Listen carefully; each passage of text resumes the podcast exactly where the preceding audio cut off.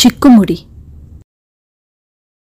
దాదాపు రెండు సంవత్సరాల కాలం కుదరని వ్యాధితో బాధపడి తండ్రి మరణించగానే గిరిబాబు లోకంలో ఒంటరివాడైపోయాడు అతడు ఉన్న కొద్దిపాటి పొలాన్ని అమ్మి తండ్రి చికిత్స కోసం చేసిన అప్పులు తీర్చివేసి పట్నం వెళ్ళి ఏదైనా ఉద్యోగం సంపాదించుకోవాలని బయలుదేరాడు.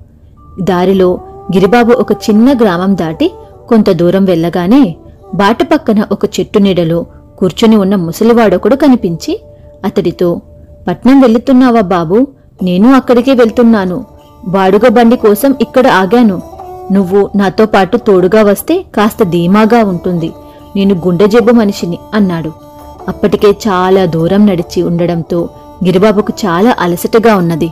బాడుగ బండి అనగానే అతడికి కొంత ఉత్సాహం కలిగింది. అతడు ఏదో అనబోయేంతలో ముసలివాడు మరోలా అనుకోకు బాబు బాడుగ బండికయ్యే ఖర్చు నాదే. ఈ మధ్య గుండె జబ్బుతో పాటు ఇతరాత్ర గొడవల వల్ల నాలో పిరికితనం పెరుగుతున్నది. అందుకే నిన్ను కాస్త సాయంగా వెంటరమ్మంటున్నాను అన్నాడు. ఇంత చెప్పాలా తాత? ఇద్దరం కలిసే వెళదాం అన్నాడు గిరిబాబు. కొంతసేపటికి అటుగా ఒక బాడుగ బండి వచ్చింది. ముసలివాడు బండివాడితో బాడుగు సంగతి మాట్లాడి గిరిబాబుతో ఏమీ అనుకోకు ఈ పక్కన ఉన్న పెట్టెను కాస్త బండిలో పెట్టు బరువు ఎత్తవద్దని వైద్యులు చెప్పారు అన్నాడు. ఆ సమయంలో బండివాడు కొంచెం దూరంలో కనిపించిన పచ్చిగడ్డి కోసం తన ఎద్దుకు వేసేందుకు వెళ్ళాడు. వాడు తిరిగి రాగానే గిరిబాబు పెట్టెను బండిలో పెట్టి ముసలివాడికి చేయి ఆసరా ఇచ్చి బండిలో ఎక్కించాడు. బండి పట్నం పొలమేరు సమీపించేసరికి సూర్యాస్త సమయం వేళ కావస్తున్నది. బండి పట్నం ప్రధాన వీధుల్లోకి రాగానే ఇద్దరు రక్షక భటులు బండిని ఆపి ఎక్కడి నుంచి వస్తున్నారు? మీ వెంట ఉన్న సామాన్లు సోదా చేయాలి అన్నారు. ఆ మాటలు వింటూనే ముసలివాడు వెలవెలపోతూ అయ్యా నేను గుండె జబ్బు మనిషిని వైద్యం కోసం పట్నం వచ్చాను. నన్ను త్వరగా వెళ్ళనివ్వండి అన్నాడు. మీ సామాను పరీక్షించడం పూర్తవగానే మీరు హాయిగా వెళ్ళవచ్చు అంటూ రక్షక భటులు బండిలోంచి పెట్టును కిందకి దించి దానికి తాళం వేసి ఉండడం చూసి తాలపు చెవి ఇవ్వమని అతన్ని అడిగారు. ముసలివాడు వెంటనే ఈ పెట్టె నాది కాదు బాబు ఈ కుర్రవాడిది అని జవాబిచ్చాడు. ఆ జవాబుకు ఆశ్చర్యపోయి చూస్తున్న గిరిబాబును కోపంగా అలా గుడ్లు మెట్టుకరించి చూస్తావేం? తాలపు చెవి అడుగుతున్నారు కదా ఇవ్వు అన్నాడు. తాలపు చెవి నా దగ్గర ఉండడం ఏమిటి? అన్నాడు గిరిబాబు మరింతగా ఆశ్చర్యపోతూ. మీ పెట్టె తాళం నీ దగ్గర కాక మరెక్కడుంటుంది అన్నాడు ముసలివాడు చిరాగ్గా. అంతలో బండివాడు ఆ తాలుపు చెవేదో వారికి త్వరగా ఇవ్వండి. నేను మిమ్మల్ని ఇక్కడ దించి తిరిగి వెళ్ళిపోవాలి అన్నాడు గిరిబాబుతో. పెట్టెను గిరిబాబు బండిలో పెట్టడం చూసిన బండివాడు ఆ పెట్టె అతనిదే అనుకున్నాడు. గిరిబాబు ఏం చేయాలో తోచక దిగులు పడిపోయాడు. రక్షక భటులు విసుక్కుంటూ పెట్టె తాళం బద్దలు కొట్టారు. పెట్టెలో చాలా పాత బట్టలున్నవి. వాళ్ళు వాటిని తొలగించి చూడగా అడుగున ఒక మూట కనిపించింది. వాళ్ళు ఆ మూట విప్పారు. అందులో చాలా బంగారు నగలు కనిపించినవి. రక్షక భటులిద్దరూ గిరిబాబు మెడ పట్టుకొని ఓరి ఆరితేరిన దొంగ పాత బట్టలు అడుగున దాస్తే మాత్రం దొంగ సొత్తు దాగుతుందా? పోలవరం జమీందారు గారింటిని దోచిన గనుడివి నువ్వేనన్నమాట అన్నారు. గిరిబాబు వడవడా వణికిపోతూ అయ్యా నేను దొంగను కాను ఈ పెట్టె నాది కాదు ఈ ముసలాయనది నా మాట నమ్మండి అన్నాడు. ముసలివాడు రౌద్రంగా ఎవడేరా నువ్వు? నా మీద దొంగతనం మోపుతావా? నా వయసు చూసైనా మర్యాదగా మాట్లాడడం నేర్చుకో అన్నాడు. ఇదంతా చూసి రక్షక భటులు ఆ ముగ్గురితో మీలో ఎవరు నిజం చెబుతున్నారో ఎవరు అబద్ధం చెబుతున్నారో తెలియడం లేదు. అందరూ ముందు కొత్వాలి దగ్గరికి రండి అని వాళ్ళను కొత్వాల దగ్గరికి తీసుకుపోయారు. కొత్వాలు బండివాణ్ణి బాగా ఎరుగు. అందువల్ల ఆయన వాణ్ణి వెళ్ళిపోమన్నాడు.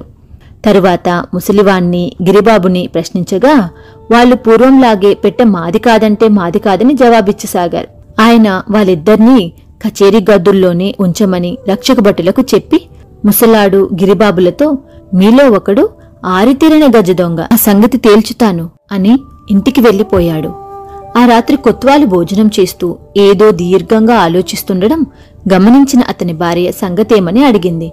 కొత్వాలు జరిగింది చెప్పి ఇంతకాలంగా ఉద్యోగం చేస్తున్నాను. ఏనాడు నేర పరిశోధనలో ఇంత చిక్కుముడి ఎదురవలేదు అన్నాడు. కొత్వాలు భార్య కొంచెంసేపు ఆలోచించి ఇది ఏదో చిక్కుముడి అన్న భ్రమలో పెద్దగా ఆలోచిస్తూ చిక్కులో పడ్డారు. ఇలా చెయ్యండి అని ఆ చేయవలసిందేమిటో భర్తకు చెప్పింది. కొత్వాలు మన్నాడు కచేరికి వెళుతూనే గిరిబాబుని పిలిపించి మా వాళ్ళు పొరపాటు పడి నిన్ను పట్టుకున్నారు. జమీందారు గారి ఇల్లు దోచిన దొంగ పట్టుబడినట్టు సమాచారం అందింది. నువ్వు వెళ్ళవచ్చు అని ముసలివాడి పెట్టెను గిరిబాబు చేతికి ఇవ్వబోయాడు. పెట్టెను చూస్తూనే గిరిబాబు భయపడిపోతూ అయ్యా ఇది నాది కాదు. ఆ ముసలాయనదని మనవి చేసుకున్నాను. దీన్ని నాకిస్తారెందుకు? అన్నాడు. బాడుగ బండివాడి సాక్ష్యం ప్రకారం కూడా ఇది నీదే. ఎవళ్ళ సొత్తు వాళ్ళకు అందజేయడం మా విధి.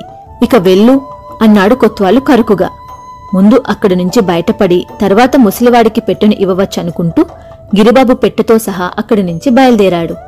గిరిబాబు అటు పోగానే కొత్వాలు ముసలివాణ్ణి పిలిపించి నిర్దోషులైన మిమ్మల్ని అనవసరంగా అనుమానించాం. మీరు ఆ కుర్రవాడు దొంగలు కాదని తెలిసింది. ఆ పెట్టెను కుర్రవాడికిచ్చి పంపేశాను. మీరు వెళ్ళవచ్చు అన్నాడు. పెట్టె తీసుకుని గిరిబాబు వెళ్ళిపోయాడని విని ముసలివాడు నిరాశపడిపోయి ఎలా అయినా వాణ్ణి పట్టుకోవాలనుకుంటూ బయలుదేరాడు. అతడికి వీధి మలుపు తిరగగానే ఒక ఇంటి అరుగు మీద పెట్టెతో సహా కూర్చుని ఉన్న గిరిబాబు కనిపించాడు. ముసలివాడు చప్పున పోయి పెట్టెను తీసుకొని ఒరేయ్ కుర్రవెదవా పదివేల ఖరీదు చేసే నగలు తేరగా దొరికాయి పట్టుకుపోదాం అనుకున్నావా అన్నాడు. గిరిబాబు ఏమీ తొనక్కుండా నీ పెట్టె నీకు ఇచ్చిపోదామని ఇక్కడ కూర్చున్నాను. కొత్వాలు ఇందులో ఉన్నది దొంగ సొత్తు కాదన్నాడు. అయినా ఈ పెట్టె నాదని రక్షకభటులకు ఆయనకు ఎందుకు చెప్పావో అర్థం కావడం లేదు. ఇక ఎవరి దారి వారిది? ముందు నేనెక్కడైనా చిన్న ఉద్యోగం సంపాదించుకోవాలి అంటూ అరుగు మీద నుంచి కిందకి దిగాడు. అంతలో వెనుక నుంచి వస్తున్న కొత్వాలు ముసలివాడిని గుండె జబ్బు తాతగారు కాస్త ఆగండి ఆ పెట్టెలో నగలు లేవు ఉన్నవి పాత బట్టలు అని కేక వేసి అతని కొంచెం వెనుకగా వస్తున్న రక్షక భటులకు చూపుతూ ఈ ముసలాడు గజదొంగ పెట్టెలో దొరికినవి వీడు జమీందారు గారింట తస్కరించిన నగలే వీని ముందు ఖైదులో పెట్టండి అని ఆజ్ఞాపించాడు. అది విని గిరిబాబు నిర్ఘాంతపోయి అసలు దొంగ దొరికాడన్న మాట నేను నిర్దోషినని ఇప్పటికి తమకు పూర్తి నమ్మకం కలిగినందుకు సంతోషంగా ఉన్నది అన్నాడు. కొత్వాలు అతడి ముందుకు వచ్చి భుజం తట్టి నీ నిర్దోషిత్వమే కాదు నీ నిజాయితీ కూడా రుజువయింది మా కచేరీలో ఉద్యోగం ఇస్తాను ఇష్టమేనా? అని అడిగాడు. అంతకన్నా కావలసిందేమున్నది? తమ దయకు చాలా కృతజ్ఞుణ్ణి అన్నాడు గిరిబాబు ఆనందంగా.